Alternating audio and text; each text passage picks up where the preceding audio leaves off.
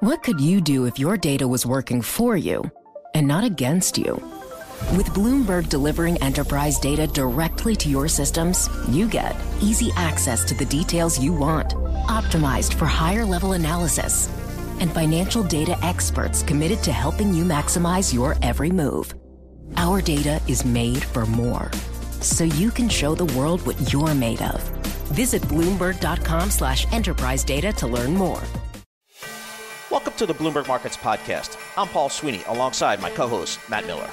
Every business day, we bring you interviews from CEOs, market pros, and Bloomberg experts, along with essential market moving news. Find the Bloomberg Markets Podcast on Apple Podcasts or wherever you listen to podcasts and at Bloomberg.com slash podcast. Let's take a look at those meme stocks. I mean, again, when I think about the beginning of the meme stock uh, mania, if you will, it was a lot of smaller cap, mid cap stocks, high short interest, uh, and easy for these Reddit traders to kind of force a short squeeze, if you will. And it was really exacerbated by social media. But it seems to have broadened out a little bit from that limited kind of scope. Barry uh, Bailey Lipschultz, equities reporter for Bloomberg News, joins us on the phone here. Bailey, thanks so much for joining us here. The meme stock craze, it was there. It kind of went away. I'm thinking GameStop and things like that, but it's come back. What's what's going on these days? Well, the biggest difference we're seeing now compared to where it was uh, back in early January or into late January, really, has been kind of this incessant desire to find the next hot stock. And we're seeing that with hedge funds dipping their toe into it. Obviously, people on Reddit or StockTwits or especially Twitter these days um, are pumping up their newest bets.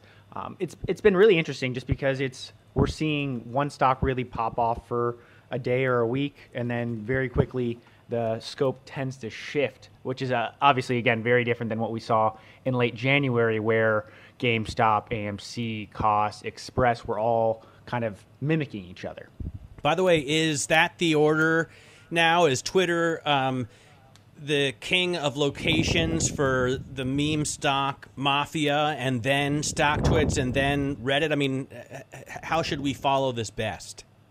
I think it still probably goes Reddit, Twitter, than StockTwits. Twitter, though, definitely has become more and more popular simply because of the way the platform's laid out and the ability to follow um, individual accounts that may have more insight or perceived insight than others. Reddit still kind of is a wild, wild west where there's a mega thread and a lot of GameStop being pushed. Um, and then I would say StockTwits probably is third in line, but we're definitely seeing more of a more of a focus on Twitter um, over the last you know month or so, just because I, again I think that the layout kind of amends itself more toward a average gambler or an average investor, excuse me, or someone average else gambler, kind of hedge fund paying attention.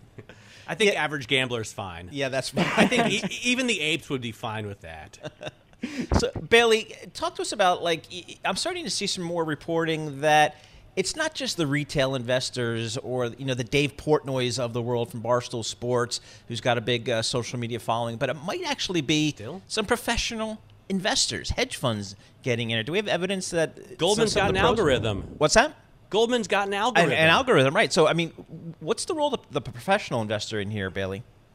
I think they're kind of picking off where they can make money. Obviously, if you just look at alone some of the trading volume in these stocks, it's kind of hard to sit back and argue that a retail crowd is able, you know, to trade hundreds of millions of shares of AMC while also investing in Wendy's and other parts of the market. So I do think, and we have been hearing more and more that hedge funds have to be playing some part in this, especially when you look at kind of some of the call option trading and the underlying stock trades, it can't really be in the consensus that I've been hearing more and more um, from my sources is that it can't really be just a coordinated retail attack. It has to be folks on Wall Street, your professional traders who are kind of jumping in on these trades and whether they're getting in earlier or later, continuing to help ride some of the momentum are definitely playing a part.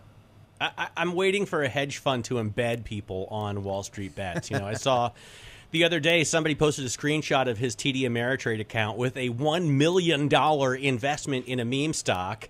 And I thought, oh, this has got to be a hedge fund dude who just wants to, to pretend he's among the masses and try and speak as insensitively as he can to, to stir up some drama around um, his stock. Also, they don't want to call it a meme stock. I, I know a lot of people on Wall Street Bets now are saying, hey, Corsair's not a meme stock. That's not fair. Do you hear that a lot too? Yeah, no, I think uh, you're seeing a divide. I remember I wrote something. We we mentioned uh, Build a Bear in the meme stock basket uh, back in January, and the amount of people who emailed me saying Build a Bear is not a meme stock. It has a solid core business, and we're fundamentally long it. I think it, the the term meme stock gets thrown around a bit, and depending on who's investing in the company or what the company is, definitely does trigger pushback um, because they don't want to group you know some of these other companies with the likes of you know an AMC trading at the market cap it is at now, yeah. or something like Express. It is definitely fascinating. Bailey, thanks so much for joining us. Bailey Lipschultz, equities reporter for Bloomberg News. I tell you, you can lose time. I went on Wall Street Bets the other day and I looked up, and all of a sudden, an hour had passed. It was like I was playing Red Dead Redemption 2 or something.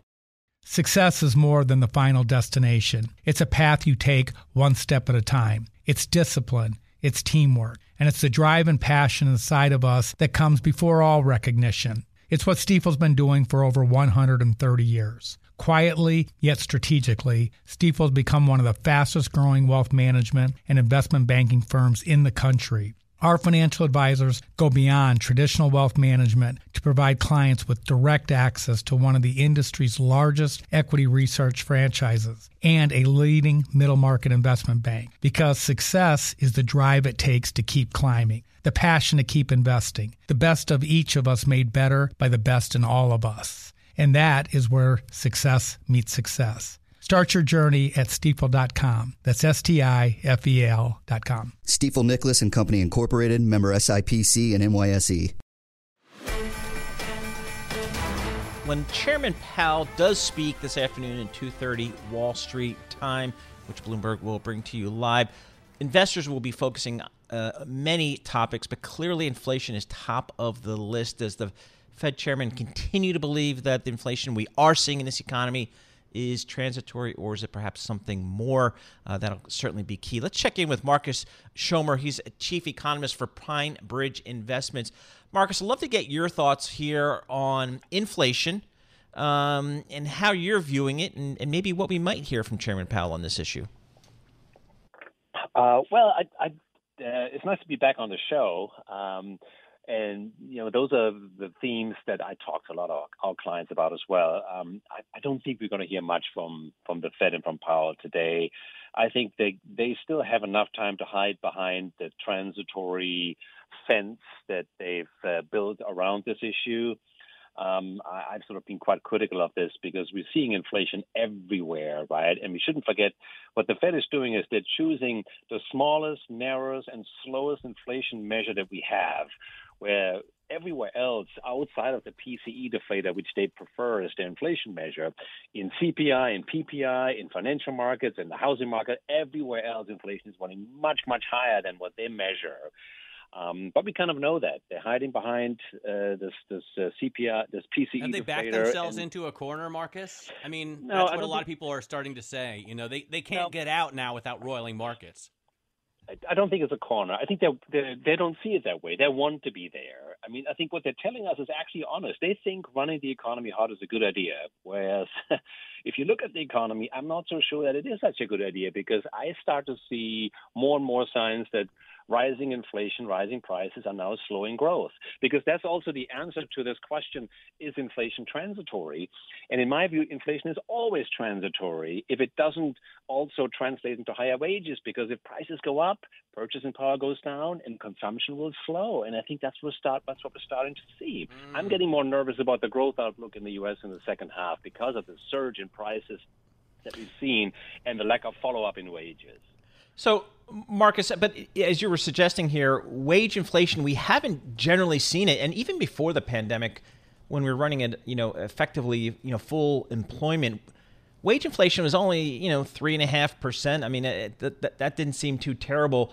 Do you think wage inflation is a material risk for this U.S. economy? Um, no, I think it's, it's the opposite, right? If we were to get wage inflation, then this growth story can continue, we would have a different narrative then. We would have we would have to talk about you know too much inflation and too much growth potentially, and that would be a problem for the Fed. But I think what we're seeing right now is prices are going up because we have supply issues and we have this stimulus fueled demand surge at the same time, but wages are not keeping up. So consumer purchasing power is going down. Real incomes are declining, and that will slow growth in the second half. And that I think feeds very well into that position the Fed is in. They they don't care about the inflation. They want interest rates to stay low, and if the economy actually slows a little bit in the second half, that plays perfectly into their narrative, and they're going to be sitting there doing nothing. I think for the rest of the year.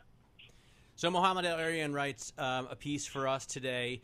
He basically says what the Fed should be doing is start now reducing exposure to a more risky posture by moving forward with a partial pivot. I'm quoting directly from his op ed. In light of the changed circumstances, thereby keeping their options open and better balancing risk. Um, and, and but that's not what they're going to do. And he says that really they risk both an economic recession and financial market instability, especially the latter, Markus. The concern that financial market instability is one of the big risks is something we're hearing echoed across global Wall Street because you know with rates this low everybody gets such cheap money you know junk uh, bonds are trading at their tightest spreads in all time, and um, it just seems like you know uh, ratings agencies are coming out upgrading everybody because they don't have to pay very much to service this debt. But meanwhile, leverage is growing and growing and growing. Isn't it a worry? I, I, think it should be a worry on the Fed's radar screen. That's true. But I think Mohamed El-Erian is still looking at the old world, right? Remember a couple of years ago when, when Janet Yellen was raising rates, the argument was well, we need to raise rates so we can cut them again, right? We need to sort of refill the arsenal so we can do something in the next crisis. The Powell Fed doesn't think that way at all. They think right now we're fine. We're only going to do something if there really is a problem on the horizon. Then we will change. So where we are today is normal, is neutral. This is where we're going to stay until something changes. There's no idea that oh, if things are not so bad anymore, we need to go back to something as neutral. That's not the way Powell, the Powell Fed looks at it. So I, I think we will get nothing from the Fed for the foreseeable future. Markus, just real quick, thirty seconds here. Um, do you is I mean, how do you view GDP for the remainder of this year and next year? What's your forecast? Well, I actually think we're we're going to that's why I was saying earlier. I think there's a bit of a downside risk emerging here for GDP. Um, but you know, the, the, numbers are so high, so much above what, what's normal, what we all think is sort of the underlying potential growth rate. Whether it's going to be five percent this year, or six percent, or seven, that's sort of the range of all the forecasts. Our number is 5.9, but I, I don't have a lot of confidence in that number. Next year's number will also be significantly above potential. I think that's all that matters. All right, Markus, thanks very much for joining us. Markus Schomer, there, chief economist at PineBridge Investments, talking to us about the Fed. We're all going to be watching. There's special coverage starting today at 1.30 p.m. Wall Street time with Tom Keene and Lisa Abramowitz. This is Bloomberg. I want to bring in uh, Danielle DiMartino Booth. We've been waiting to hear from her all day, CEO and Director of Intelligence at Quill Intelligence, a former advisor to the Dallas Fed, also a Bloomberg opinion contributor, and she's got a lot to say about what we should expect today. Danielle, um, there has been a brewing, uh, I, I, guess, uh, uh, a brewing opinion um, anti to the Fed, uh, to the Fed's uh, outcome based uh, framework coming from Peter Hooper at Deutsche Bank, Andy Haldane at the Bank of England, now from Mohamed El-Erian as well, though he's been writing about this for a while, saying that they're they're really taking a huge risk and really getting into danger by sticking to um, this policy of, of watching and waiting for inflation transitory, so they say, to, to, to go back away. What do you think? Uh, well, um, I think you have to look at at the fact that the Fed is taking comfort from certain silos, if you will, of inflation. If you look at the CRB index, for example, it's down on the week. And we've, we've seen the number of commodities that are rising come down appreciably. So the Fed's going to take comfort in that pocket. On the other hand, we're seeing the, the kind of inflation that becomes sticky become very problematic. Zillow reported that rents are up 2 plus percent uh, in in May over April in the in the largest cities, uh, largest the, the top eight cities of the uh, uh, in, in the United States. It were 15 percent. So if this starts to percolate through, it's the largest input to inflation. The Fed's going to have a serious problem on its hands, especially because it's playing chicken with the, the, the, the millions of people who are slowly flowing back into the labor pool. That that process won't end, if you will, until after schools have fully reopened and the supplemental unemployment benefits have, have, have fully expired nationwide. So, Danielle, before I ask this next question, I have to preface it by saying you are the author of a book entitled Fed Up An Insider's Take on Why the Federal Reserve is Bad for America. So, my question is Has the Fed, I mean, are they basically done? Should they just step away here and say, okay, we did our job here. Now we're going to let this economy kind of go on its own? I think that if the Fed was to do a full rip off the band aid approach, that the harm that would be created, given stocks remain in the 99th percentile historically, would be would would would do more damage than they're acknowledging that inflation's become problematic. They have a very elegant solution, however, and that is that they can pull back from their mortgage-backed security. Okay. Uh, it's become very damning optically.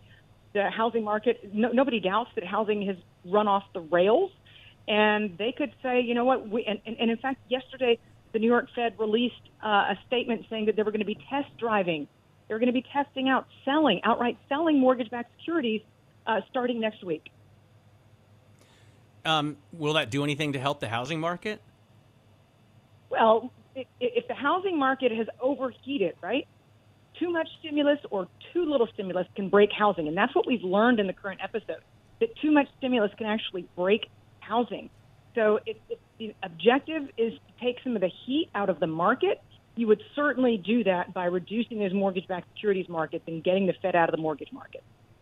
Danielle, how do you view the labor market here? You know, where the jobs uh, that have been added have been over the last couple months have been less than expected, and uh, you know, I presumably that gives the Fed some more leeway to kind of stay on the sidelines here. The, the risk of wage inflation presumably is is is not necessarily front and center. How do you view the labor market? So again, I, I think that it is a wait and see. We are seeing uh, the unemployment rate in these states that are pulling out four, four states last Saturday, eight states this coming Saturday, 25 total between now and and, and July 19th, we are seeing a- activity and movement move up in these states in the in, as these labor pools are replenished. We're also seeing teenagers pour into the labor market at, at the fastest pace since I think 2008. I mean, it's a magnificent number. That, that's great for teens. They're going to make a ton of money this summer. Making my, my 17 year old was offered $18 an hour just yesterday. Wow. So basically doing nothing. Um, so because it's, it's the low skilled work that needs to be fulfilled, and you know, people aren't factoring in the fact that it's not just people going from say an average of 630 to 330 a week in unemployment benefits if they're on extended states. The gig workers, the 1099s, the contract workers. If these states are pulling the plug early, they they run their safety net goes away completely, and you have rental eviction moratoriums that are expiring also at the end of June. So you know, I, I think the Fed's wait and see on wage inflation is appropriate for a little while longer until we know what the labor pool really, what the population of the labor pool truly is here in the coming 12 weeks. I think you're underestimating the skills of your 17 year old. uh, I just want to quickly well, ask he, you. He, he, can fly a plane. Oh, that's good. All right. Maybe. Airlines need pilots. Uh, then he should be getting paid more. I, I just want to quickly ask you. We only got about 30 seconds here, but I've been watching the reverse repo facility with wide eyes. Is it really that big of a deal, or I mean, what's happening there? So, you know, it would be that big of a deal had we not had yesterday, dot, dot, dot. And one data point does not make for a trend, but the fact that we came down from 584 to 509 as the Treasury's checking account that's held at the Fed, if you will, is depleted as we as we head into the end of July when they want to get that balance down to 500 billion dollars. Uh, I think that as long as we see these numbers continue to come down, they might pop back up. By the way, going into quarter end, they always do, window dressing purposes. But as long as we see that it's, it's right. coming back down, then the Fed can claim it's purely mechanical in nature. If it keeps going up, that starts to flash credit risk. All right, Danielle, thank you so much for joining us. We really appreciate getting uh, your thoughts on this Fed day. Danielle DiMartino Booth, CEO and Director of Intelligence at Quill Intelligence. And a former advisor at the Federal Reserve uh, of Dallas and a Bloomberg opinion contributor. We'll have more coming up. This is Bloomberg. Success is more than the final destination. It's a path you take one step at a time. It's discipline, it's teamwork, and it's the drive and passion inside of us that comes before all recognition. It's what Stifel's been doing for over 130 years. Quietly, yet strategically, Stifel has become one of the fastest growing wealth management and investment banking firms in the country. Our financial advisors go beyond traditional wealth management to provide clients with direct access to one of the industry's largest equity research franchises and a leading middle market investment bank because success is the drive it takes to keep climbing, the passion to keep investing, the best of each of us made better by the best in all of us. And that is where success meets success. Start your journey at stifel.com. That's S T I F E L.com. Stifel Nicolaus and Company Incorporated, member SIPC and NYSE. Well, the metrics as it relates to vaccines, they remain positive here in the U.S. The reopening is uh, continues to accelerate. We saw the state of California fully reopen, New York yesterday fully reopened, uh, joining a, a number of other states. So the question is, how do you play that in the stock market? Scott Wren, senior global market strategist for the Wells Fargo Investment Institute, joins us. Scott, thanks so much for for joining us here. You know, love to get your thoughts on kind of your positioning in the equity markets here. We've you know had this rotation trade into uh, let's call it some cyclical names, some smaller cap names, some names that might benefit from you know a reopening economy. They performed so well and perhaps even outperformed you know some of the tried and true growth stocks, the Amazons, the Apples of the world that have been such good performers really since the financial crisis of uh, 12 years ago. How do you kind of think about you know your portfolio construction talking to your clients? Well, Paul, I think you have to you have to say to yourself: Is this recovery in the early stages, which we think it is? Uh, do we think it's going to be a global recovery? We do. Um, so we've been leaning toward these more cyclical areas, these more cyclical sectors like you know financials, industrials, materials. As a matter of fact, just about oh, a month ago or so, we downgraded uh, tech, uh, we downgraded consumer discretionary, and we had been overweight those two sectors for a long, long time. So we want, you know, growth's going to have to participate here if the market's going to do what we think it's going to do over the next six months or 18 months. So we have a full allocation to tech, which is about 26% of the market cap of the S&P 500. But we have been been basically leaning toward those sectors uh, energy is included in that, communication services, um, materials uh, that we think are going to to participate. So that's what we've been talking to our clients about. Um, is that in the U.S., Scott, or is that are you talking about uh, well, globally? Because well, we've Matt, already seen the run up the there. yeah.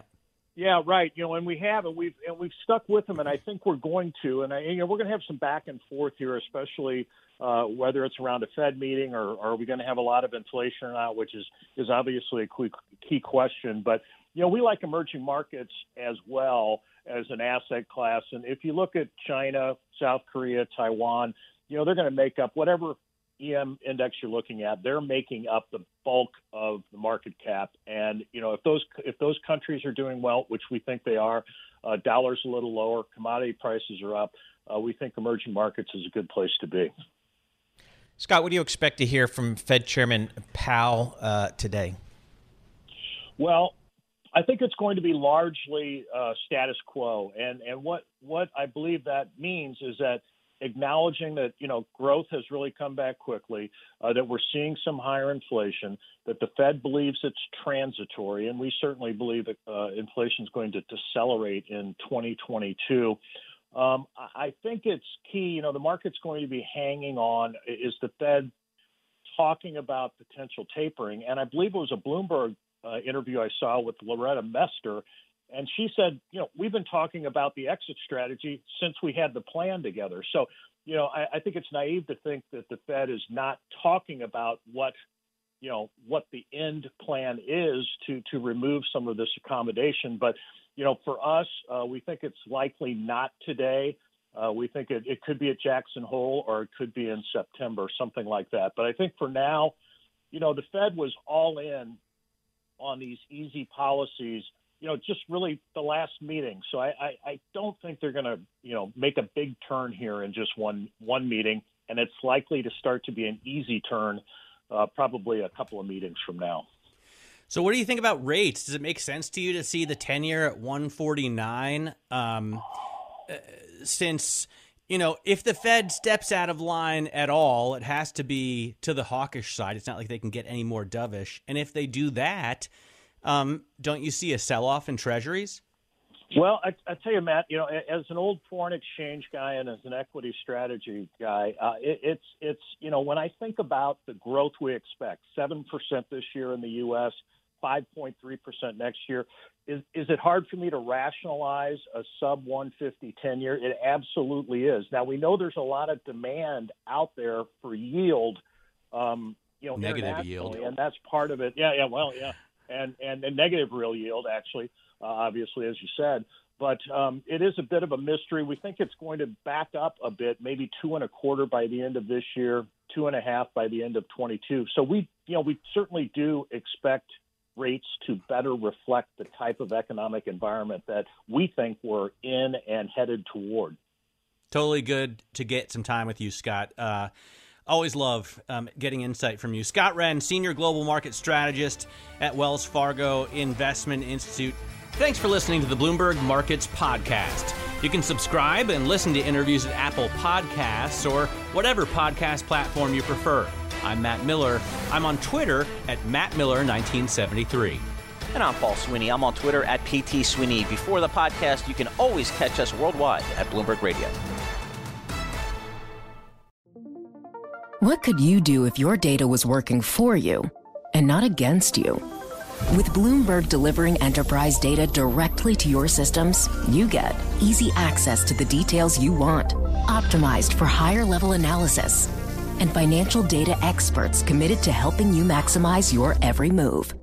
Our data is made for more, so you can show the world what you're made of. Visit Bloomberg.com slash enterprise data to learn more.